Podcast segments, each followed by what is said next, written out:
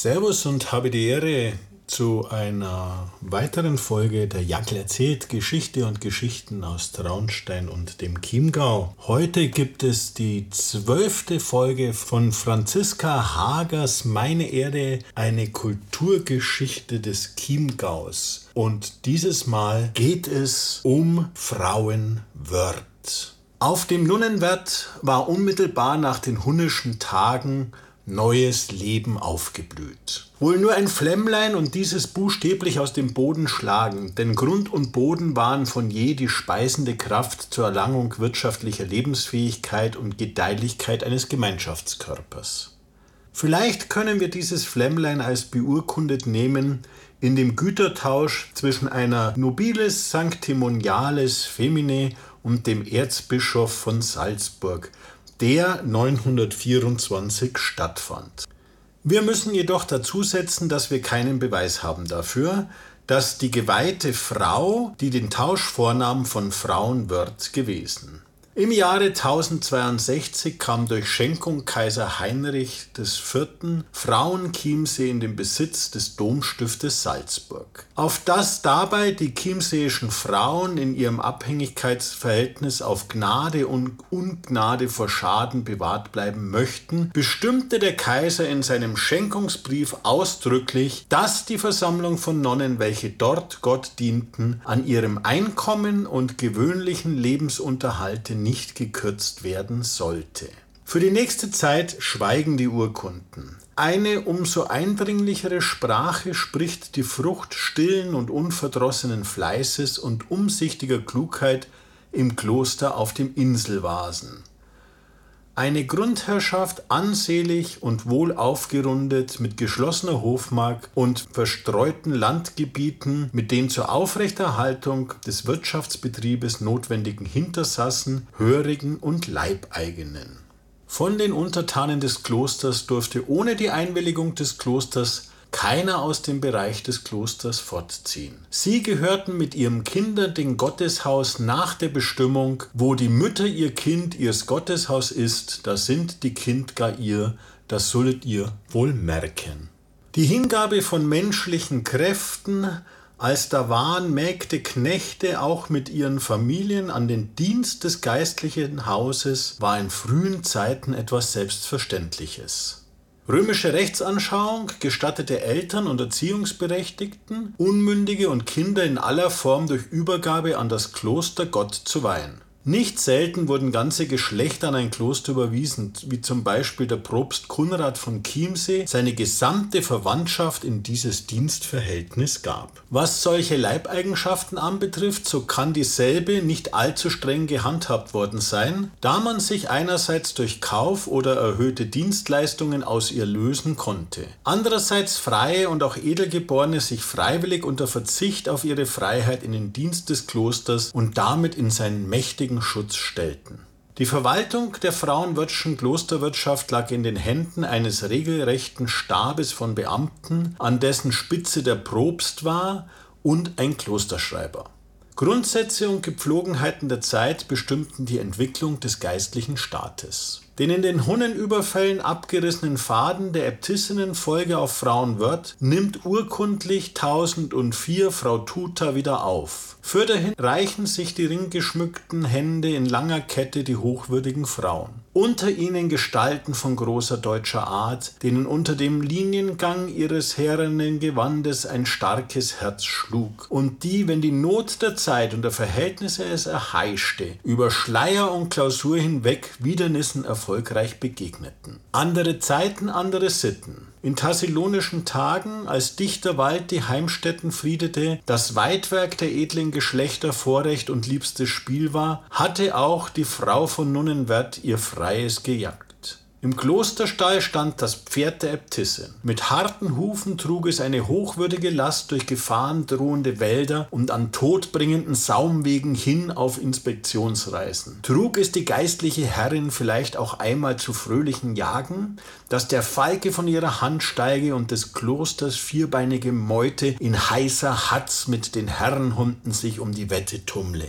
So groß war das Ansehen der königlichen Frau vom Nunnenwert, dass dann, wenn es geschehe, dass meiner Frauen Hund und der Herrschaft Hund Angeber miteinander über ein Hundes kämen, so soll man der Herrschaft Hund hin anschlagen. Hinzen, dass meiner Frauen Hund das Eis genießen und danach erst der Herrschaft Hund niesen lassen. Mit einem nassen und einem trockenen Auge hatten die Großen des Landes auf die Entwicklung des Gottesstaates auf Frauenwörth geschaut. Mitunter hatten sie so lange auf einen nahrhaften Bissen geistlichen Landes geäugt, dass sie darob in seelische Verwirrung geraten, zuletzt mein und dein nicht mehr unterscheiden wussten. Nicht immer konnten solch edle Freibeuter zur Entschädigung oder zur Rückgabe ihres unrechtmäßigen Besitzes sich entschließen, wie das beispielsweise die Herren von Hadumersberg, Vater und Sohn. Weil nun den frommen Frauen die harte Faust zum Dreinschlagen mangelte, waren sie gezwungen, auf dem langen und umständlichen, dafür aber umso beharrlicheren Wege weiblicher Klugheit, man kann selbe auch Diplomatie nennen, in ihr Recht sich zu setzen. Was dann gegebenenfalls eigene Kraft wirklich nicht mehr vermochte, das konnte mindestens der wohlwollende Arm des Herzogs erreichen, oder es musste gar päpstlicher Zuspruch hinfällig gewordene Gewissen nachdrucksam auf die Beine helfen. Einmal ging es dabei um dies, einmal um das. In Reichenhall galt es zum Beispiel für das Kuchelsalz einen Anteil am Pfaffensieden zu ergattern. Ein andermal war dem infolierten Nachbarn ein Stück widerrechtlich eingesagtes Klostergut abzujagen.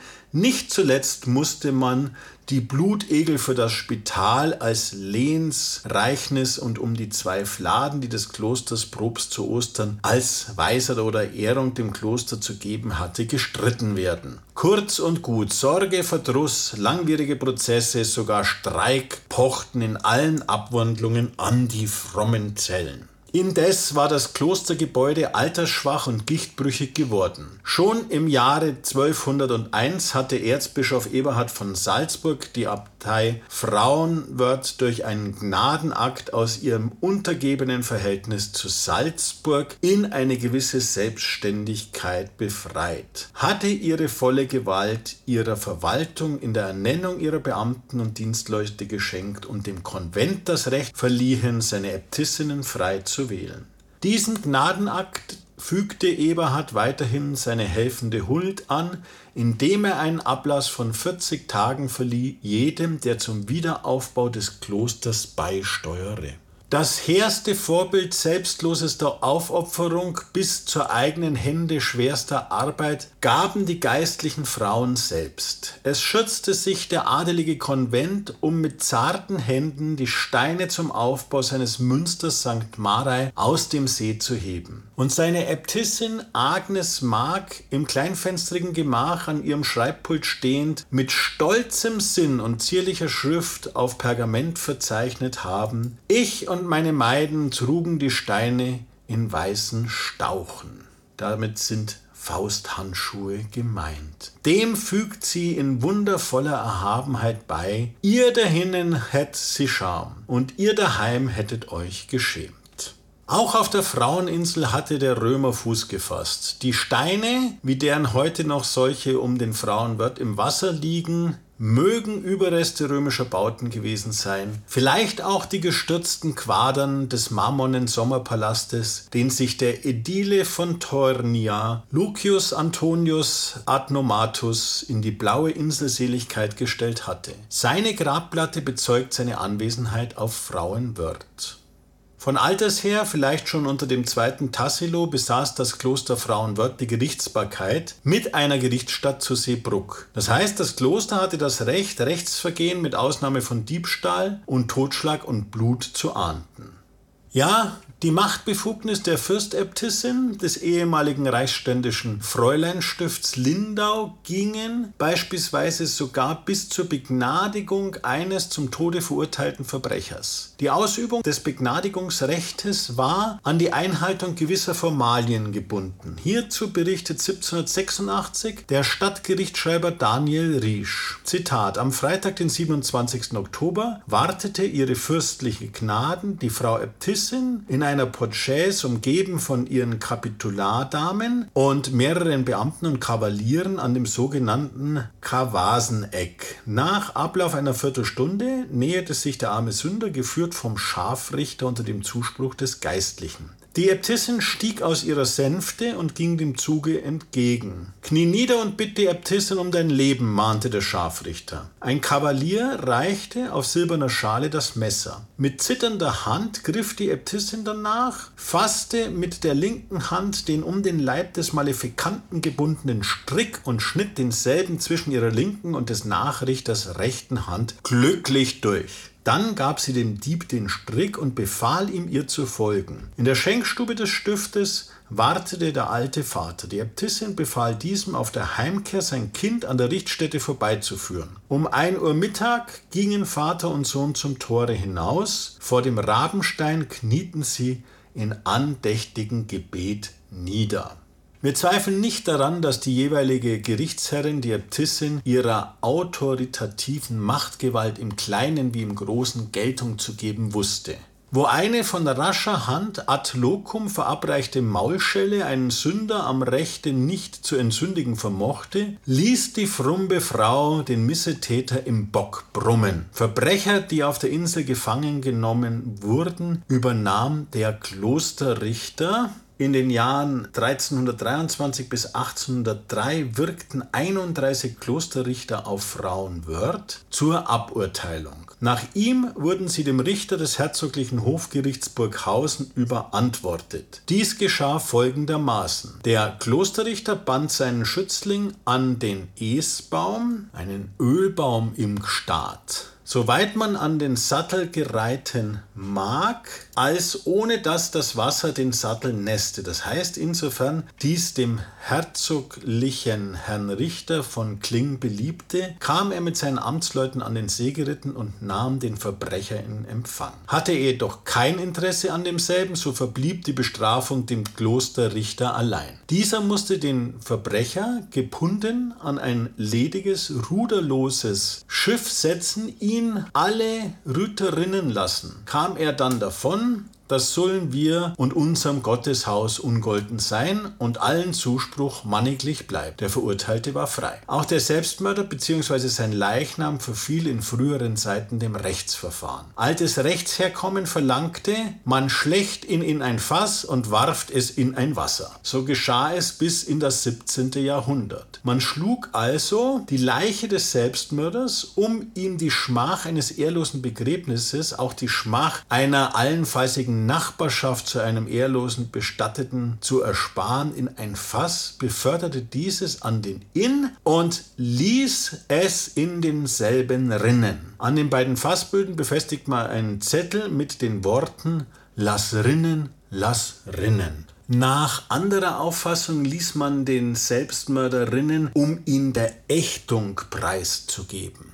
Die Prozedur des Rinnen geschah meist zu morgendlicher oder abendlicher Stunde. Der Kodex von Frauenwörth berichtet hierzu. Zitat: Im Jahr 1521 erhängte sich in der Hofmark Seebruck ein gewisser Heimeran Blüm zu Dorf, einem Weiler der Pfarrei Eckstedt. Nachdem der Landsamtmann von Kling, Lienhard Schneider, anstelle des verhinderten Richters Hans Wertinger mit einer Anzahl Zeugen den Toten beschaut und, da kein Mal an ihm vorhanden, festgestellt hatte, dass er ihm den Tod selbst tan hätte, wurde der Fall der Herrschaft in Trostberg und dem Regiment in Burghausen angezeigt. Darauf schlug man den Leichnam in ein Fass, machte Zettel an die Böden, darauf stand geschrieben, lass rinnen, lass rinnen und führte das Fass dann bei Sonnenuntergang zum Inn und ließ es rinnen. Zitat Ende. 1627 verzeichnete Abraham Kern von Wasserburg in seinem Tagebuch, Zitat, es hat sich eine betrübte Weibsperson, eine Bauerin, in der Schlicht Wasserburgers Landgericht leider selb im Haus erhängt und ist danach durch Befehl Herrn Pfleger Westachers in ein Fass geschlagen und in das Wasser geworfen worden. Zitat Ende. Als Hofmarksherrin wusch die Äbtissin von Frauenchiemsee an Gründonnerstag zwölf kleinen Kindern der Hofmark die Füße unter der Kreuzgangstür des Klosters und teilte Letzelten, Pfennige und Brotlaibe aus. Um 12 Uhr vollzog sie die Handlung an den Konventfrauen. den meisten ihrer Wirtschaftsbeamten, Richter, Hofschreiber, den Frauen und Kindern derselben, ihren Jungfrauen und Laienschwestern wusch sie die Hände. Danach folgte ein Mahl mit feierlichem Zeremoniell. Jeden Samstag vor dem Seebrucker Kirchweihtag musste der Herr Pfarrvikar von Seebruck seiner Hofmarksherrin, das heißt in das hochadlige Stift Frauen Chiemsee um 9 Uhr vormittags Kirchweihnudeln liefern. Der hochwürdigen Frau und jeder ehrwürdigen Schwester zwei Stück, dem hochwürdigen Pater Beichtvater sechs Stück, dem wohl ehrwürdigen Pater Capellano vier Stück, dem gestrengen Herrn Hofrichter drei Stück, dero gestrengen Frau drei Stück, Herrn Hofschreiber und seiner Frau vier Stück, der Portenjungfrau, der Ausgeherin, der Spinnerin, dem Herrendiener, dem Schneider, dem Gärtner, dem Binder, dem Bräu, dem Schlosser, dem Mesner je zwei Nudeln. Endlich noch einiges über die Verköstigung der frauenchiemsischen Klosterdienstleute im Ökonomiebetrieb. Sie erhielten eine Suppe zu morgens und ein Mus oder was man hat. Mehr zu Mittag Fleisch, Kraut und Gersten samt dem Brot nach altem Brauch einbacken. Und wenn sie gar abgemahrt, auch das Heu zum Schiff Schiff geführt und heimgehen wollen, so gibt man einem jeden zwei schwarze Laib Brot. Von Äbtissinnen. 1390 trat Elsbeth die Torerin ihre Regierung an. Der vielleicht schon in römischer Zeit zurückreichende Turm Schon das Jahr 1395 spricht von einem alten Glockenturm, war hinfällig geworden. Ein tüchtiger Baumeister, ansonsten ein wüster Gesell, Meister Seitz aus Holland, hatte um diese Zeit Aufenthalt in Wasserburg genommen. Ihn verschrieb sich die Torerin gegen Vertrag und unter Respektierung seiner Baukunst für ihren Turmbau. Wenige Wochen nach Beginn der Arbeit trat jedoch Meister Seitz in einen regelrechten Streik. Es lüstete ihn zu seinem ausgesetzten Lohn nach einem Rock von brauner Farbe. Die Äbtissin linderte diesen seinen Schmerz mit einem Geschenk von einem Gulden. Diese Nachgiebigkeit musste die arme hochwürdige Frau schwer büßen. Nach allen Regeln der Kunst begann nun Seitz die Äbtissin und ihren Konvent zu peinigen. Kaum war die Arbeit einige Tage aufgenommen, ließ er sie wieder ruhen und verlustierte sich stattdessen im nahegelegenen Breitbrunn. Nachdem er dort in einer Rauferei einen leiblos gemacht hatte, das heißt vom Leben in den Tod befördert, glaubte Elisabeth ihre Qual abschütteln zu können. Mit vier kostbaren Gulden aus der Klosterkasse wurde Seitz ausgefertigt. Er zog auch ab und man konnte ihn umso leichter missen, als, Gott sei gedankt, der Turm wenigstens bis auf das Dach fertiggestellt war. Wer nun glaubt, Elisabeth hätte dieses Dach einfach auf den Turm decken lassen können, befindet sich im Irrtum. Als nämlich die Dachdecker Hand anlegten, drohte Seitz den ersten Besten, der in sein Werk einen Nagel schlüge, einen Nagel in den Kopf zu schlagen. Man kannte die Gewalttätigkeit Seitzens und streckte die Waffen. Schließlich gelang es der Äbtissin dennoch, Seitz durch die herzoglichen Beamten zu Wasserburg eine Urfehde abzuzwingen im mittelalterlichen Rechte die eidliche Versicherung eines Verurteilten, sich wegen der gegen ihn geführten Untersuchungen und zu vollstreckenden Strafe nicht rächen zu wollen. De non ulsciscendo. Insbesondere der Eid eines entlassenen und verwiesenen Verhafteten, das Land, aus welchem er verwiesen worden, nicht wieder zu betreten. De non redeundo. Noch sich an dessen Bewohnern zu rächen. Urfedebruch war der Bruch eines solchen Versprechens. Michaeli darauf war der Turm fertiggestellt. Aber selbst darüber hinaus spielte der Meister seinen letzten Trumpf aus. Aus halber Turmhöhe in Stein gehauen und dem Bauwerk eingemauert, wie es in damaliger Zeit gerne üblich war, schaute des Bauherrn eigenes Gesicht. In diesem Fall Meister Seitzens teuflische Fratze den Nonnen grinsend entgegen. Und also schloss die Torerin ihr unerquickliches Kapitel Turmbau. Zitat. Darum hab ich Elsbeth, die Torerin, dieses zum Gedächtnis niedergeschrieben. Anno 1395 am Sonntag vor Michaelis. Zitat Ende.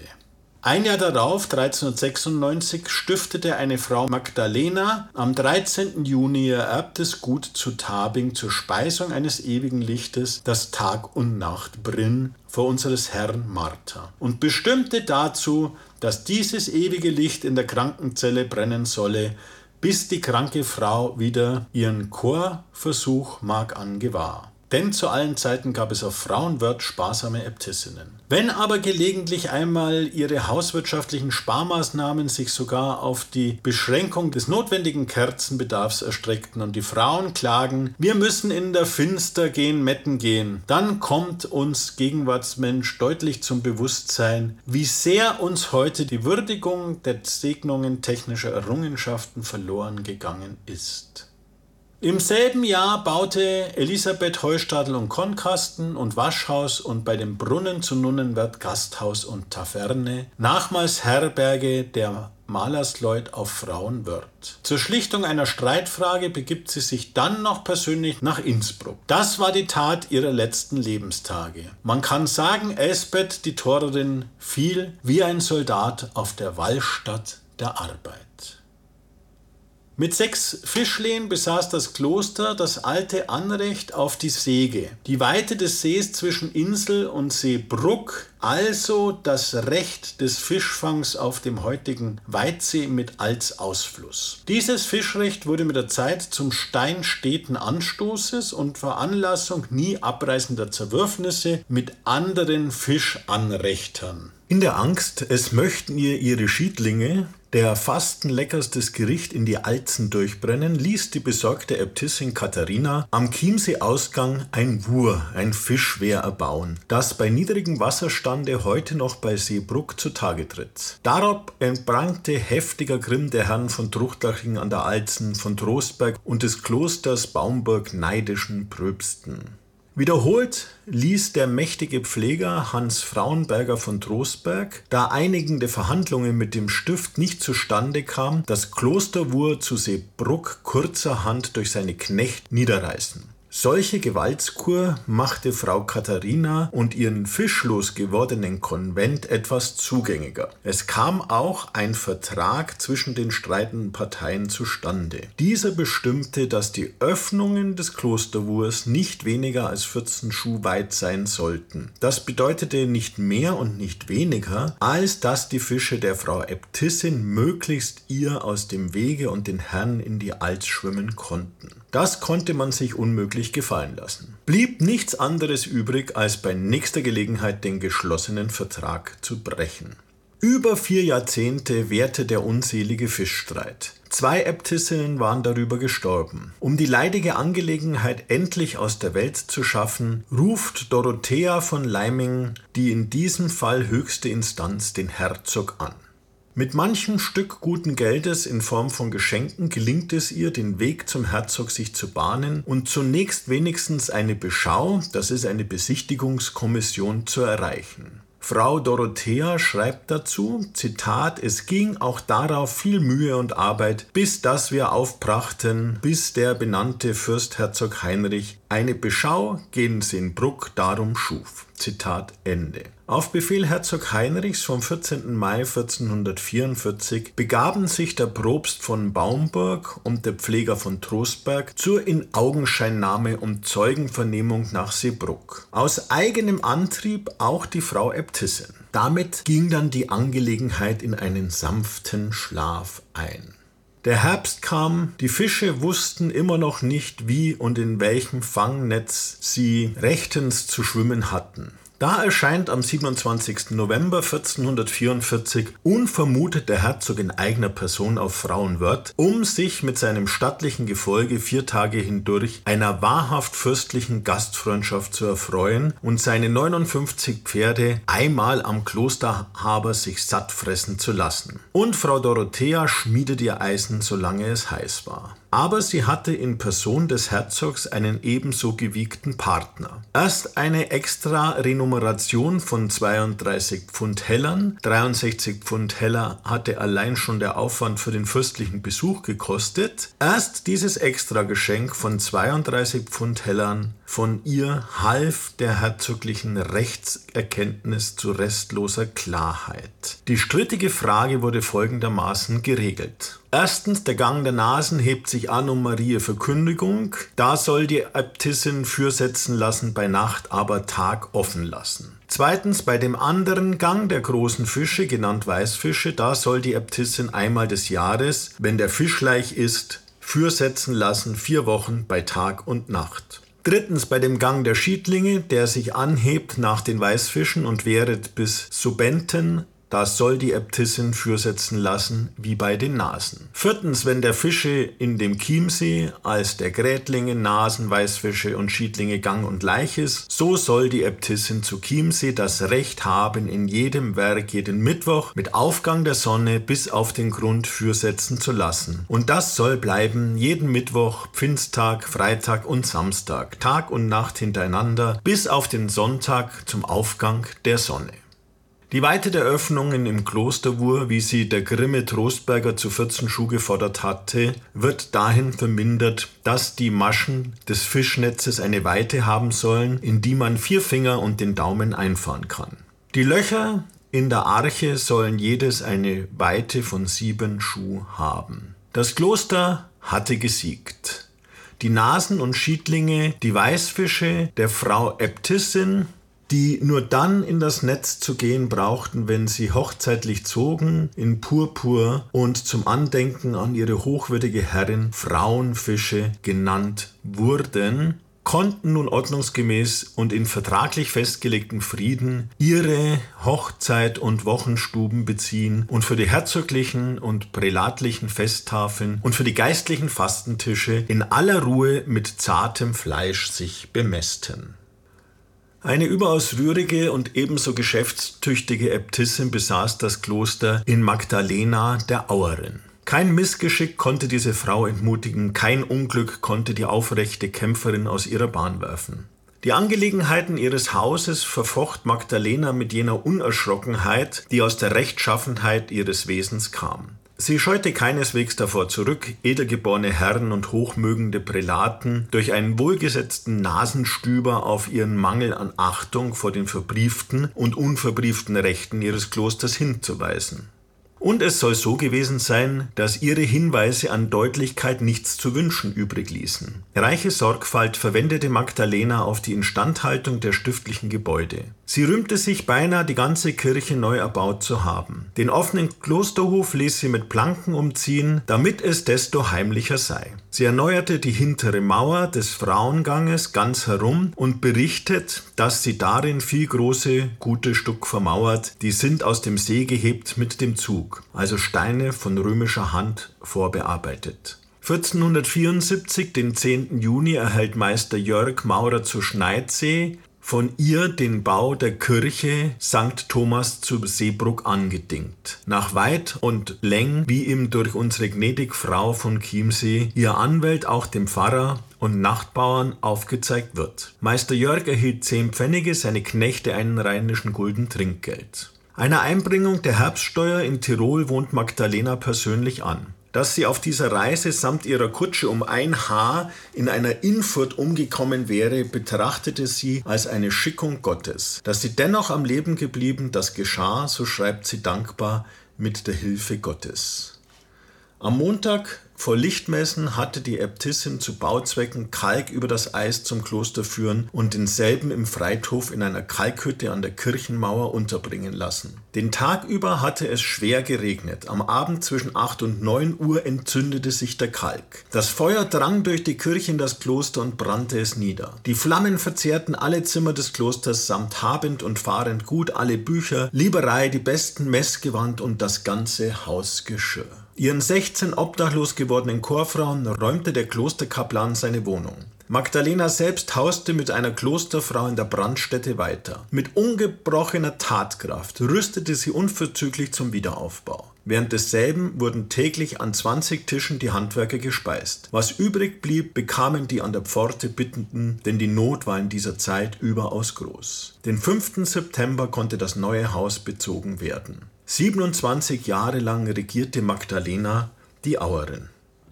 Würdige Nachfolgerin war Ursula Pfeffinger. Klug und beharrlich verwaltete diese das ihr anvertraute Gut mit der Sorgfalt eines ordentlichen Kaufmannes. Auch Ursula scheute keine Beschwernis, wenn es um das Wohl ihres Hauses geht. Zins und Zehend aus tirolischen Besitzungen waren in letzter Zeit nicht mehr voll eingegangen.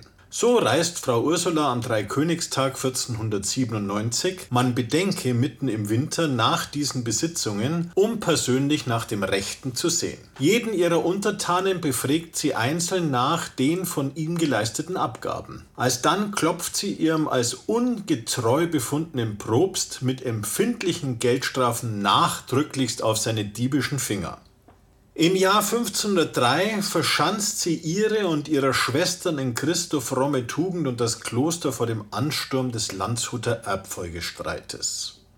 Unter der Führung ihres kriegskundigen Vetters Hans des Herzheimers waren auf der Insel neun Stück Geschütze aufgepflanzt worden. In diesem Krieg, schreibt die Äbtissin, machten wir Stecken um den Vasen und verpunden die mit Latten fast voll. Für das Zufahren half fast voll. Wir hätten sonst viel Geest, also Feinde, gehabt, hätten nit mehr denn zwei Tor dadurch, die verhüten wir mit Wach und Hüt fast voll. Was alles wert, was es gestünd. Der Feind hatte indes für Ursula keine Zeit.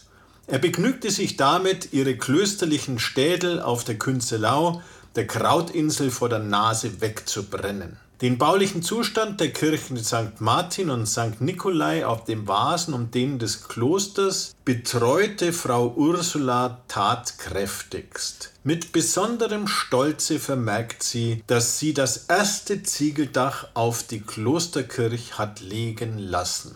Sichtbare Spur ihres Erdenwallens ist noch ein Gedenkstein am Klosterwaschhaus, welcher bezeugt, dass dieses von Ursula erbaut ist.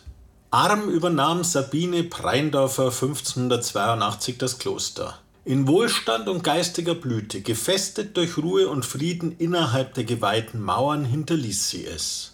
Während der 27-jährigen Regierung hatte sie den Boden bereitet, auf dem das Kloster die Bedrängnisse des Dreißigjährigen Krieges überstehen sollte und überstehen konnte. Magdalena Heidenbucher Ehrfürchtig wird die Hand, da sie diesen Namen auf das Papier legt. Magdalena Heidenbucher, Zier des Hauses, Zuflucht der Bedrängten, Mutter immerwährender Hilfe, gekrönt mit dem Werke ihrer Tage, das groß ist, wie selten eines, ist die vergangene unvergänglich in den Annalen des Klosters Frauenwörth im Chiemsee. Bauen war der Heidenbucherin besondere Lust. Sechs Ziegel- und Kalköfen brannten in diesem Dienst. Mehr zu sagen ist überflüssig. Da das Kloster, wenn der Wind ungünstig oder der See halb zugefroren, ohne Brot war, errichtete sie eine eigene Bäckerei. Dazu eine Mühle mit zwei Gängen. Brunnen wurden gegraben, die Kirche erhielt eine reiche Innenausstattung. Der Hochaltar wurde 1612 neu gefasst und die Kirche St. Martin erhält den Altar. Und die Apostelkapelle bekommt eine Weihnachtskrippe in Holz geschnitzt, eine unserer ältesten deutschen Weihnachtskrippen. Ihrem Tagebuch entnehmen wir hierzu. Zitat. Dieses Jahr haben wir eine schöne Weihnacht Hitten und Berg in der Zwölfpotenkapelle auf die weihnachtliche Zeit aufrichten lassen und den Altar dieweil abhöben lassen, bei welchem das gemeine Volk täglich große Andacht erzeigt und ihrem Vermögen nach ziemliche Massen dazu geopfert hat. Zitat Ende. Außerdem beschuf sie einen silbernen Lüster des heiligen Lamprecht und eine silberne Ampel. Die Mittagshöhe ihrer Regierung tritt in das Zeichen des Krieges, der Pest, der Teuerung und der Hungersnot. Diese Schatten gehen mit Magdalenas Werk bis an das Ende ihrer Tage. 1622 erzählt ihr Tagebuch, kunstgeschichtlich und kulturgeschichtlich gleich wertvoll, dass, Zitat, dieses und auch die zwei nebst folgenden Jahr durch vielerlei Kriegsleif, Teuerung und anderes Übel erbärmlich zugegangen und elenden Zeiten gewöst. Zitat Ende. 1626 verheeren Reif und Schauer ihre Klostergründe im Salzburgischen und um Trostberg und Pittenhardt. 1628 ist allen halben das Dreit durch den Schauer verdorbt, hat schür jeder Mann Haberns Pott müssen essen und an öttlichen Orten nicht genug gehabt. 1636 fällt um Prien und Trostberg Hagel in der Größe als einen zweijährigen Kindeshaupt. So konnten die Untertanen nichts eindienen. Der Fruchtzehnt an das Kloster war verloren. 1638 reißt ein Sturm den Turm ihrer St. Martinskirche, die dort gestanden, wo heute das Kriegerdenkmal steht, um und deckt den Kasten zur Hälfte ab. Wer kann es Magdalenen verdenken, wenn sie inmitten all dieser Heimsuchungen am 12. November 1632 schreibt, Zitat, Durch Gottes Gnad hat den Schwedenkönig Gustav Adolf eine Kugel getroffen, Zitat Ende. 1633 die Schweden stehen am Inn, plündern und brennen drei Jahre nacheinander gemeinsam mit den Kaiserlichen. In der Klosterhofmark Buch ist kein Pferd mehr, kein Stück Rindvieh. Wer von den Anwohnern nicht erschossen war, war geflohen. Frau Magdalena klagt, unser lieber Herr göb Gnad, damit die armen Untertanen wieder zu Haus kommen mögen.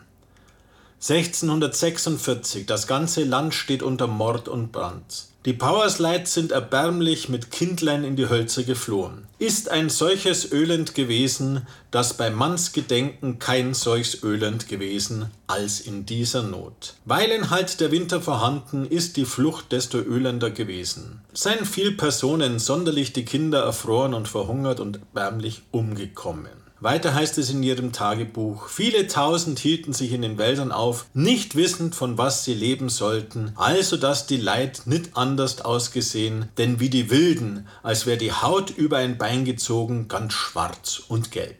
Um die mütterliche Frau auf dem Frauenwirt sammeln sich die Flüchtenden aus den Klöstern, kommen von Niederschönefeld und Seligenthal, von Altenhohenau, von Kübach, von Hohenwart und vom Kloster Holzen. Allen war Magdalena barmherzig. Es war, als blühe und blühe aus ihren gesegneten Händen das Wunder von den fünf Broten.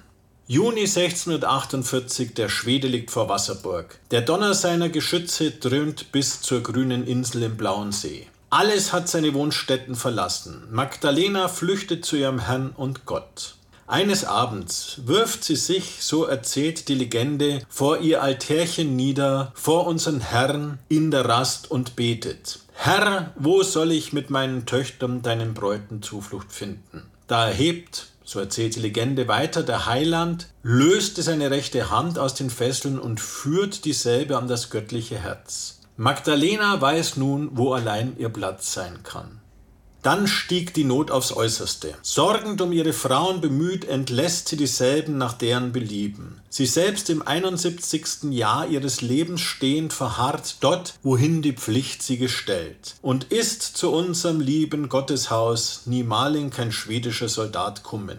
Gott sei ewiges Lob, Ehr und Dank gesagt, wiewohl wir und unseres Lübes Konvent großen Schröcken eingenommen haben. Und also singt auf dem Vasen zum Chiemesee das hohe Lied der Treue von der Äbtissin Magdalena Heidenbucher mit deren eigenen Munde. Hab wohl kein Erlaubnis auch nit, ich halt mich bis auf die letzte Stund. Zwei Jahre später empfängt sie von ihrem Herrn und Gott die Erlaubnis, ihr irdisches Haus zu verlassen und in das himmlische einzugehen. In letzter Amtshandlung segnet sie ihre jüngste Konventfrau, die von der Feier ihrer Professablegung an das Sterbebett ihrer geistlichen Mutter geeilt ist. Hernach innerhalb zwei Stunden ist uns die Red gebrochen, alle Glieder ermattet, das Gehör verfallen. Am Morgen des 29. August hat Magdalena ausgeatmet. Den Chronisten will es bedünken, dass in Chiemsee durch alle Jahrhunderte keine Frau größer und verehrungswürdiger war als Magdalena. Nach den Bränden von 1491 und 1572 sei, so schreibt die Äbtissin Irmingard von Schafstedt, auf die alten Gemäuer immer wieder neu aufgesetzt worden. Nun war das Kloster in einem solch ruinösen Zustand, dass man zur Aufführung eines neuen Baus gezwungen war. Das Kloster erstand also in seiner heutigen Gestalt als Viereckbau inmitten der Konventgarten. Über dem großen Portal des Konventbaues hat man das Andenken an seine Erbauerin in Stein gegraben. Dort heißt es Zitat unter dem Schutze der seligsten Jungfrau Maria und der Fürsprache dieser Heiligen ließ dieses königliche Stift von Grund aus wieder errichten Maria, Irmengardes von Schafstedt, Äbtissin anno 1730. Zitat Ende. Die Chronistin fügt hinzu, von ihr gilt in Wahrheit das Wort, dein Lob verkünden die Steine. In Würde, zuweilen auch in Unwürde, wie es die Bewegtheit der Zeitläufe mit sich brachte, war der gottgeweihte Frauenwort regiert. Seit dem Tode Frau Irmingatz am 16. Juli um das Jahr 866 trugen in einem Zeitraum von 1023 Jahren 43 Äbtissinnen die goldene, von vier Halbzirkeln geschlossene Krone vornehmer Geburt oder geistlichen Adels. Dann brachen die Wasser der Trübsal ein. Die Säkularisation kam über den grünen Vasen gegangen. Trauer zog in das altehrwürdige Stift. Am 22. März 1803 erscheint am Klostertor der Gerichtsschreiber Raimund Stecher aus Rosenheim als Klosteraufhebungskommissar. Um die vormittägige Stunde lässt er die Nonnen in das Refektorium kommen und verkündet, im Namen der bayerischen Regierung ist das Kloster Frauen Chiemsee feierlichst aufgelöst. Ein Hauch von Wehmut liegt über dem Berichte der Kommission an ihre Regierung. Zitat Eine tiefe Stille herrschte darüber und eine tiefe Niedergeschlagenheit war auf den meisten Gesichtern zu lesen. Zitat Ende. In der Klosterkasse fanden sich 1114 Gulden, 36 Kreuzer und zwei Pfennig in barer Münze vor. Was an Kultgegenständen unerlässlich war, wurde der Kirche belassen. In das kurfürstliche Konservatorium kamen neben anderen Gegenständen der alte, wertvolle Äbtissinnenstab, glaublich mit der Jahreszahl 770, die Äbtissinnenkrone mit einer Inschrift von 1693, der silberne Hammer und die Maurerkelle aus der Grund Grundsteinlegung des Jahres 1728. Laut Regierungsbefehl vom 7. Dezember 1803 sollten sieben Glocken versteigert werden. Erst 1805 gingen sie an das Landgericht Traunstein ab. Die Glocke vom Frauenchor St. Martin 40 Zentner schwer erwies sich als zu groß für die enge Öffnung des Turmes. In Stücke zerschlagen stürzte sie. Auch die Glocken St. Anastasia und St. Helena wurden vom Turme gestürzt und kamen nach Wasserburg. Wie der Räuber nicht nach dem objektiven Wert der Sache fragt, sondern sie nur abschätzt, soweit sie im Augenblick für ihn verwendbar ist, so schätzt der Kommissar das Klostergebäude nur nach dem, was eben zu Geld geschlagen werden kann. Er zählt die 16 Eisengitter an den Fenstern zu ebener Erde des Klostergebäudes und wiegt das Kupfer auf den Dachrinnen. Selbst das hölzerne Schergenhäuschen wird mit 20 Gulden bewertet. Von der Erlaubnis, die ihnen zugewiesene Pension außerhalb des Klosters verzehren zu dürfen, macht der größere Teil der Frauen Gebrauch. Ein kleiner Rest verbleibt an der Stätte, an die er sich durch Gelübde gebunden hatte. Unerschütterlichen Glaubensvoll tragen diese Frauen geduldig wie Hiob ihre vereinsamte Frömmigkeit durch Antiphon und Armut. Um den Klosterbau wird es stiller und stiller. An den Toren rosten die Riegel. Vor den geschlossenen Fenstern singt die Wassermücke.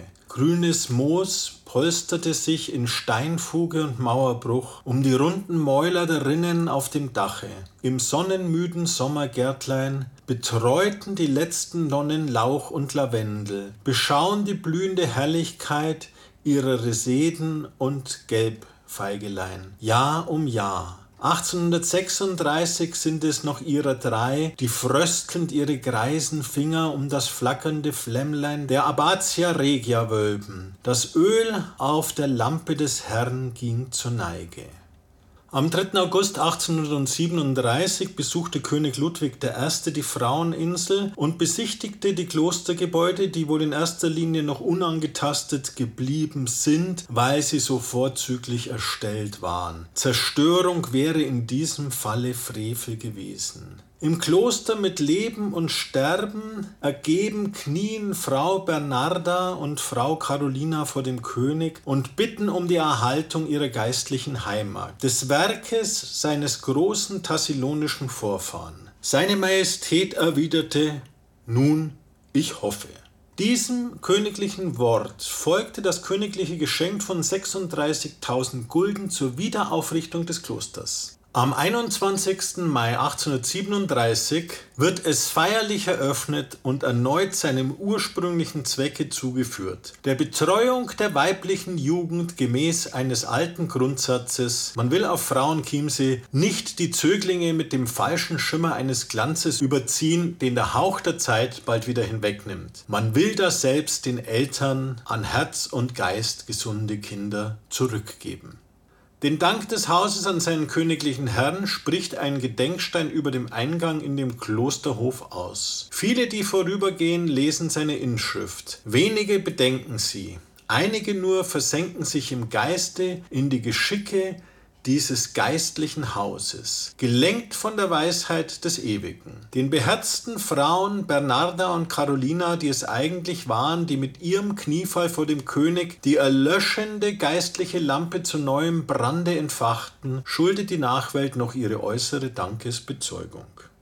Am 18. April 1901 feierte das Münster auf Frauenchiemsee nach der kaiserlosen, der schrecklichen Zeit wieder eine Benedictio Abbatisse. Von 1913 bis 1921 blühte im geistlichen Garten auf dem Frauenwirt die blaue Blume deutscher Romantik in der Gestalt der Enkelin Eichendorfs, volkstümlich der Rose vom Rhein, der Äbtissin Plasidia von Eichendorf. Sie regierte im Zeichen Zeichen des goldenen Eichenzweigs in deutscher Treue und Stärke.